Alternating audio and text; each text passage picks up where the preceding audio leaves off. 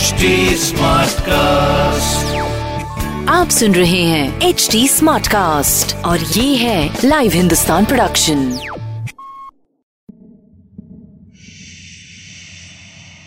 कहीं आप उनमें तो नहीं जो डरने में मज़ा लेते हैं? डर के रोमांच से भरी कहानियाँ। मैं जयंती रंगनाथन हिंदुस्तान की एग्जीक्यूटिव एडिटर लेकर आ रही हूँ। शेड्स ऑफ़ जयंती के। सीज़न टू में।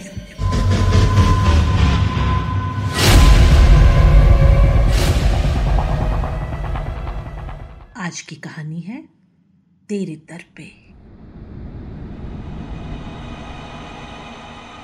आज सुबह से इस नई नवेली बिल्डिंग में चौथी बार उससे पूछा जा रहा था, आप अकेली रहने आई हो?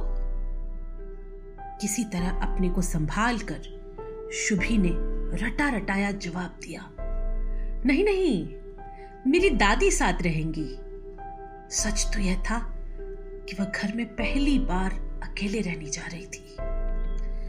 नोएडा के एक नए बने हाउसिंग कॉम्प्लेक्स में उसने जानबूझकर सबसे ऊँची मंजिल चौबीसवें फ्लोर पर किराए का फ्लैट लिया। घर की सारी खिड़कियाँ खोल दो। तो ऐसा लगता था जैसे उसका घर आसमान के झूले में हिचकोले खा रहा हो। सब कुछ था शुभी के पास। एक अच्छी नौकरी, मन मुताबिक फ्लैट, पर मन एकदम अच्छा नहीं था। छह महीने पहले एक फ्रीक एक्सीडेंट में माँ की मौत के बाद से शुभी बहुत अपसेट रहने लगी थी। पहले दादी गई और फिर माँ। दोनों की मौत शुभी समझ नहीं पाई।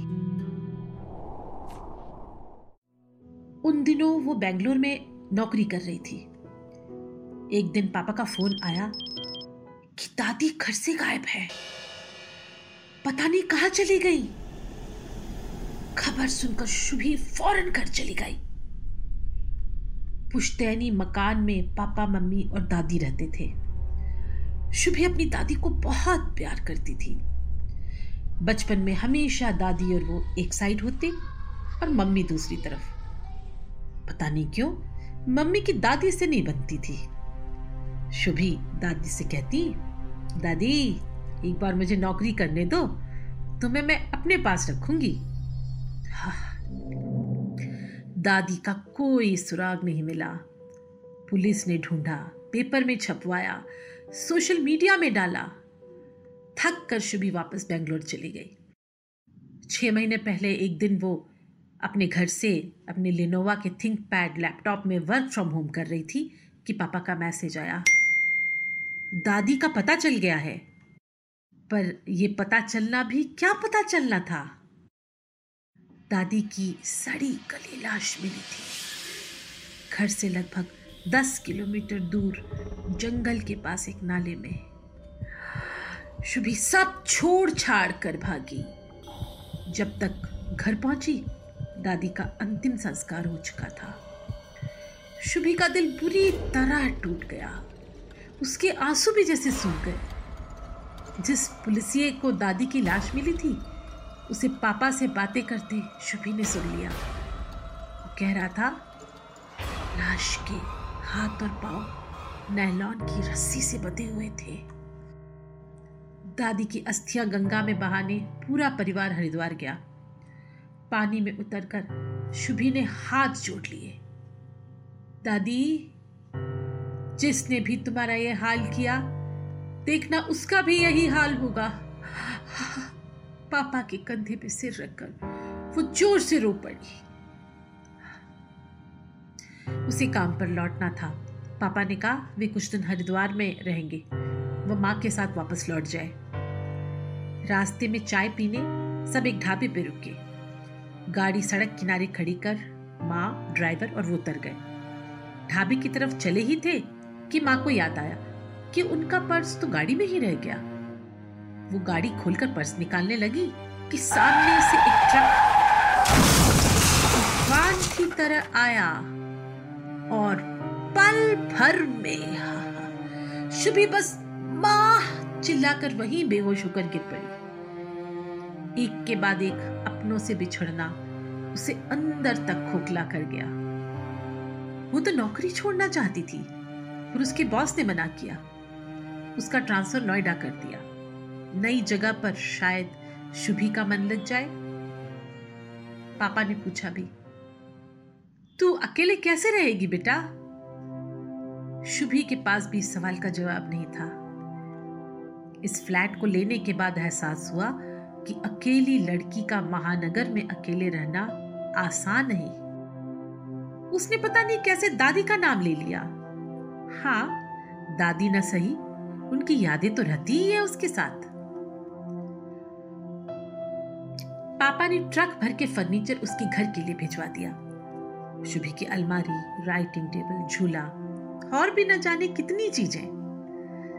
सामान में एक बहुत पुरानी नीले रंग की लकड़ी की अलमारी भी थी। उसका ताला बंद था। शुभी ने पापा को फ़ोन किया।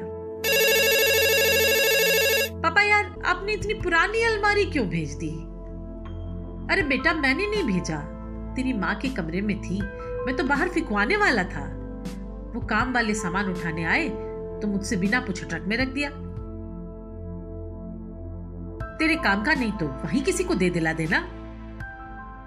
अच्छा पापा, मैं अलमारी खुलवा कर देखती हूँ, रखना है कि नहीं? शुभी ने अपना घर सेट कर दिया। सुबह ऑफ़िस जाती, शाम को लौटती, कभी घर पर कुछ बना लेती तो कभी बाहर से मंगवा लेती।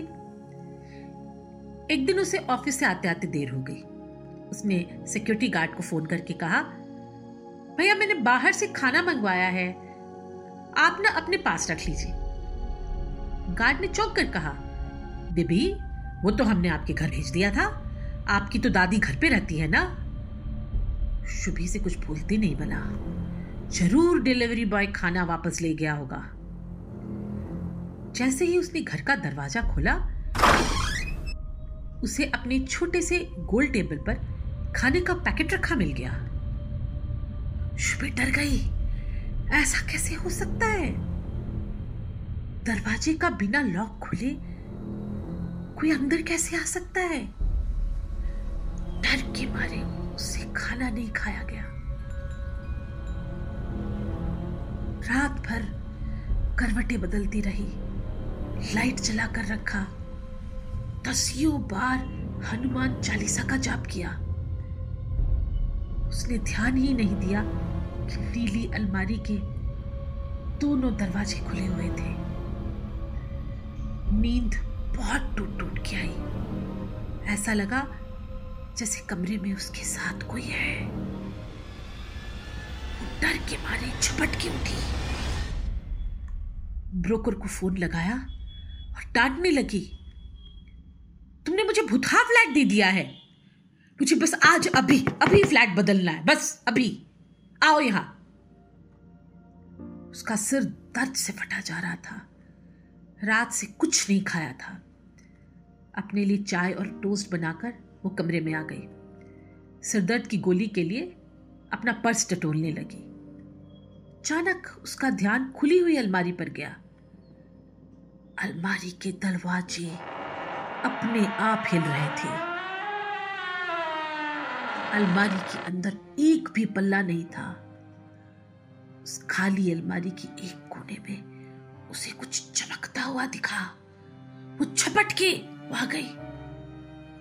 दादी के सोने के कंगन, जो वो हमेशा पहन के रखती थी। पास में नायलॉन की रस्सी पड़ी थी और रस्सी के पास थी माँ की रसोई की पुरानी कैची। शुभी ज़मीन पे बैठ गई। फूट फूट के रोने लगी। जो उसने चाहा था, वही तो हुआ। दादी की कातिल को मौत की सजा और दादी हमेशा हमेशा के लिए आ गई उसके पास।